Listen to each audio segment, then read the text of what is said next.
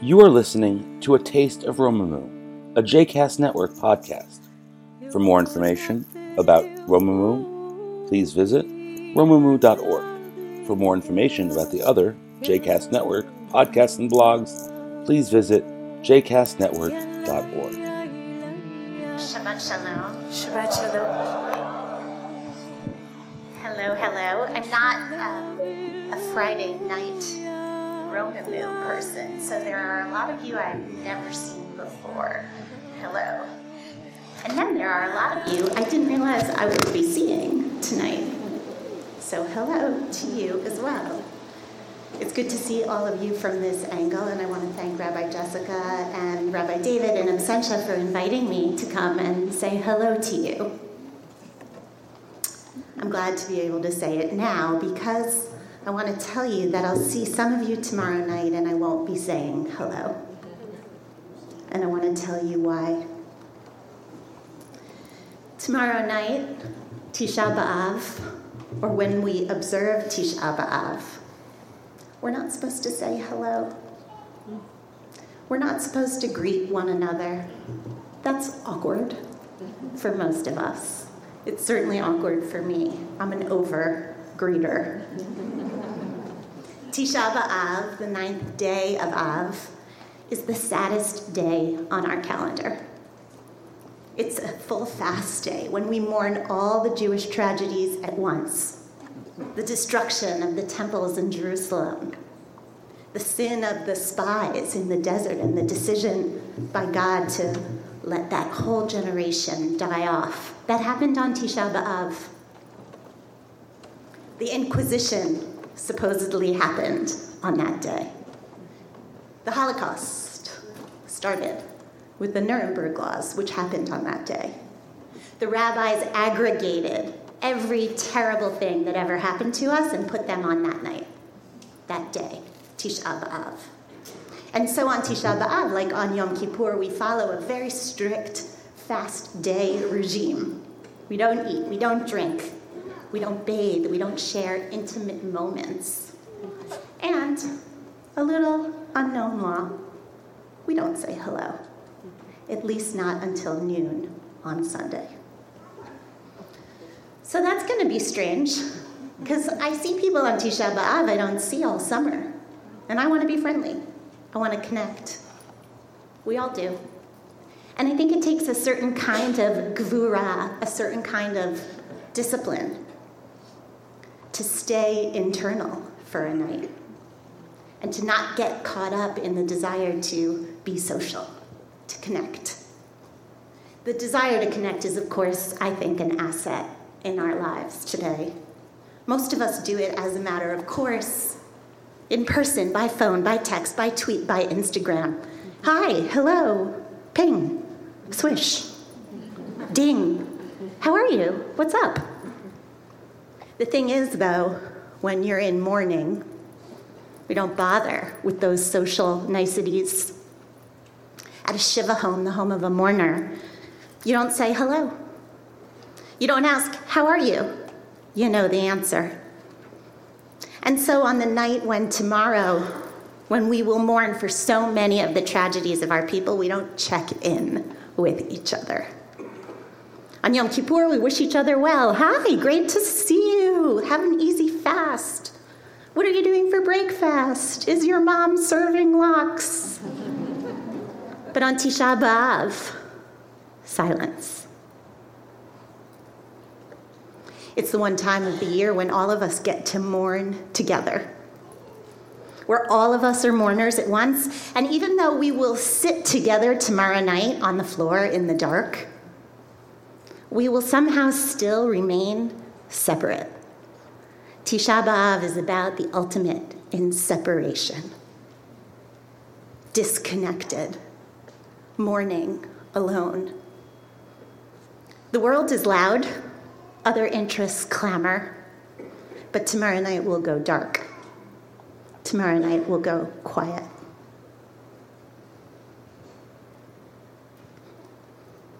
It fits.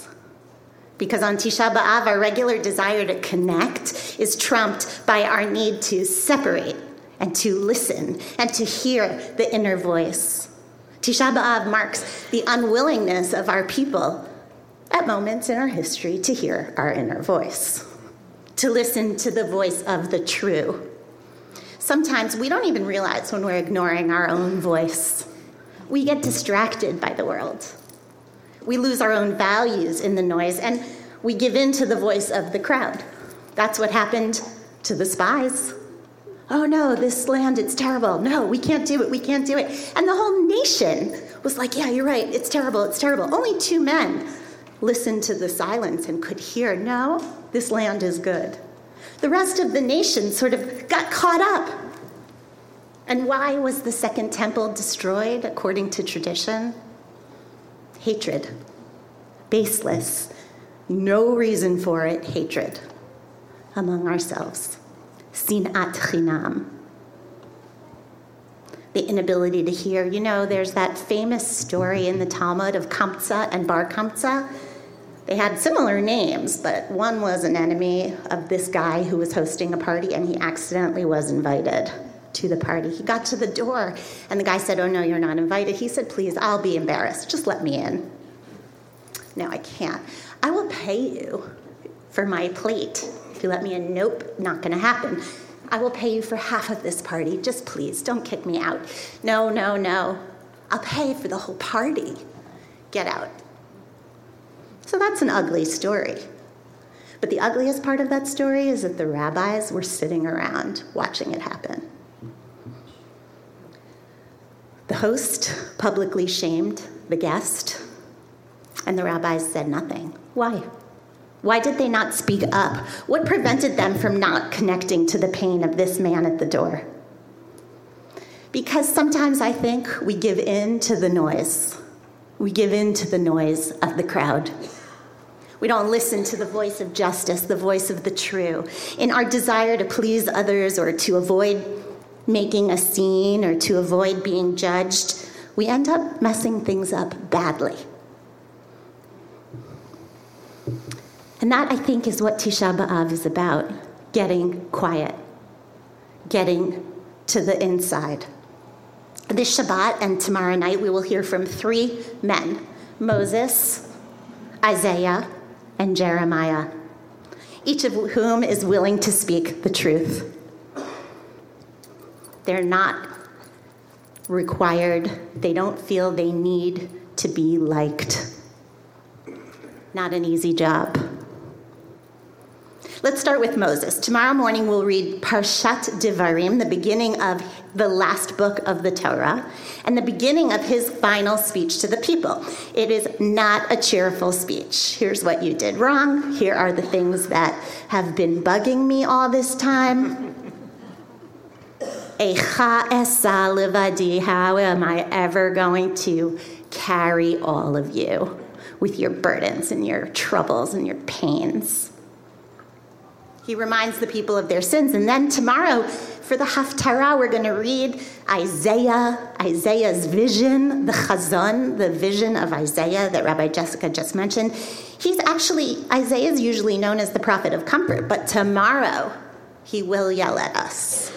Tomorrow he will say, Banim gidalti viromamti vehem pashubi. I raised my kids so well, and then they sin. Isaiah will give us the anger, the unpopular voice. And then tomorrow night, we'll sit on the floor and read Jeremiah's words, the book of Lamentations. Echa, Echa Yashva Vadad, how that city sits. In each of these readings, we hear that word echo, Echa. The word itself is a poetic form of ech, how. It's just a simple word, but when you say it poetically, it sounds so dreary. It sounds like such a sigh of sadness. How awful. How awful it is to carry the burden, Moses is saying. Isaiah says, How awful it is to see the city destroyed. Jeremiah, how awful. This does not sound like a fun job to be the one who's always saying, How awful. Three men three speeches, three devastating sighs. But by willing to give us those difficult messages, these three men also end up being willing and able to bring us messages of hope. Think about it. Moses is our ultimate redeemer. He's the guy who takes us out of slavery.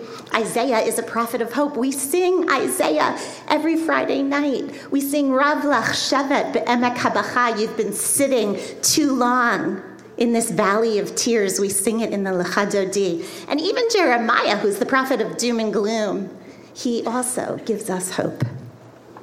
So this Shabbat then gets known as Isaiah's vision, chazon. It's the Shabbat of vision. We might even call it the Shabbat of prophecy. The Hasidic master Levi Yitzchak of Berdichev says that on this Shabbat, the reason it's called Shabbat of vision is because every single Jew gets a vision on this Shabbat. Every single Jew gets a vision of the third temple. How many of you have had a vision of the third temple. The thing is, I don't think it's I don't think it's literal. I think on this Shabbat we get a vision of what is real and broken and hard, and we also get the vision of what could be better, what could be fixed, what could be rebuilt. In a way, each one of us on this Shabbat is being asked to see. Each one of us on this Shabbat is being asked to be a prophet. See the past clearly See what is broken now. See what could be better in the future. Nobody wants to do that. Nobody wants to be the one to say Echa, especially when we know that nobody else wants to listen. They want to hear us say, Hey, how are you? What's going on? Hi, ping. But sometimes we have to say Echa. Having prophetic ability getting in touch with our own capacity to see makes life hard. The Piaseczner Rebbe, the Rebbe of the Warsaw Ghetto, said that Israelites are by nature prone to nervousness. I thought I was the only one who was going to get that. The reason is because they are descendants of the prophets. If we use our capacity for prophecy for good things, then we can reach a very high level. But if not, it's like the case of a person who's born with a powerful mind. If he doesn't use it, he risks madness. We are born with a nervous nature because we can see what is real. Rabbi Levi Yitzchak's understanding is that Shabbat Chazon is actually hopeful. We're given a prophecy, a vision of things that are hard, and then a vision of how to make them better.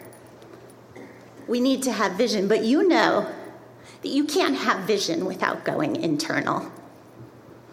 I want to get all of my opinions from Facebook. I want to get my opinions from the news and the people I like who write good opinions. And I want to get my opinions from friends I admire at dinner. Tell me what to think about this situation. But I need to get quiet to hear what my own voice needs to say. The, psycholo- the psychologist Carl Jung said it best Your vision will become clear only when you look into your own heart. Who looks outside dreams, who looks inside awakens. Tomorrow night, we won't say hello. Instead, we're going to go inwards as individuals and as a people. And we're going to look where do we need vision? Just like Jeremiah says, Let's check. What is it that we need to fix? We have to sharpen our vision of ourselves. So, on this weekend, tomorrow night, we become willing to separate in a mystical way, to separate, to disconnect in order to connect, to separate in order to unify to try to see things without the haze of distraction. How are you? What's going on? Hi, hi. Does she see me here because she didn't say hello yet? Instead, we look inward. What's most important for us? What are our values? What needs fixing within us? The good news is we won't have to stay quiet forever.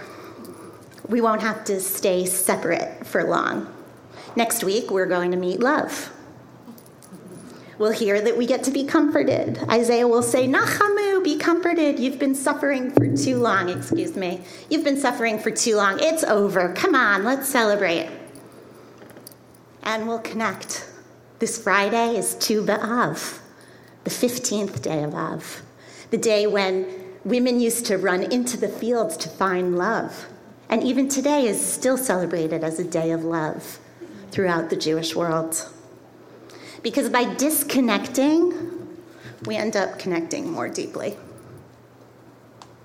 Love, deep, abiding love for ourselves and for our people and for the world only comes if we know what's inside of us. That's the point of all of it. That's how to fix a world where there's baseless hatred. Be steady in the darkness and in the quiet so that we can be steady for one another. That's the prophecy I think we need today so badly. So, I wanted to tell you that's why I'm hoping to not say hello tomorrow night. And I pray that it's going to help me listen more deeply to my own inner voice and hear what my own tikkun is, my own fixing, and what the world needs from me. Let's say hello next time, though, because by then, who knows, redemption may have come. Shabbat Shalom. Shukran.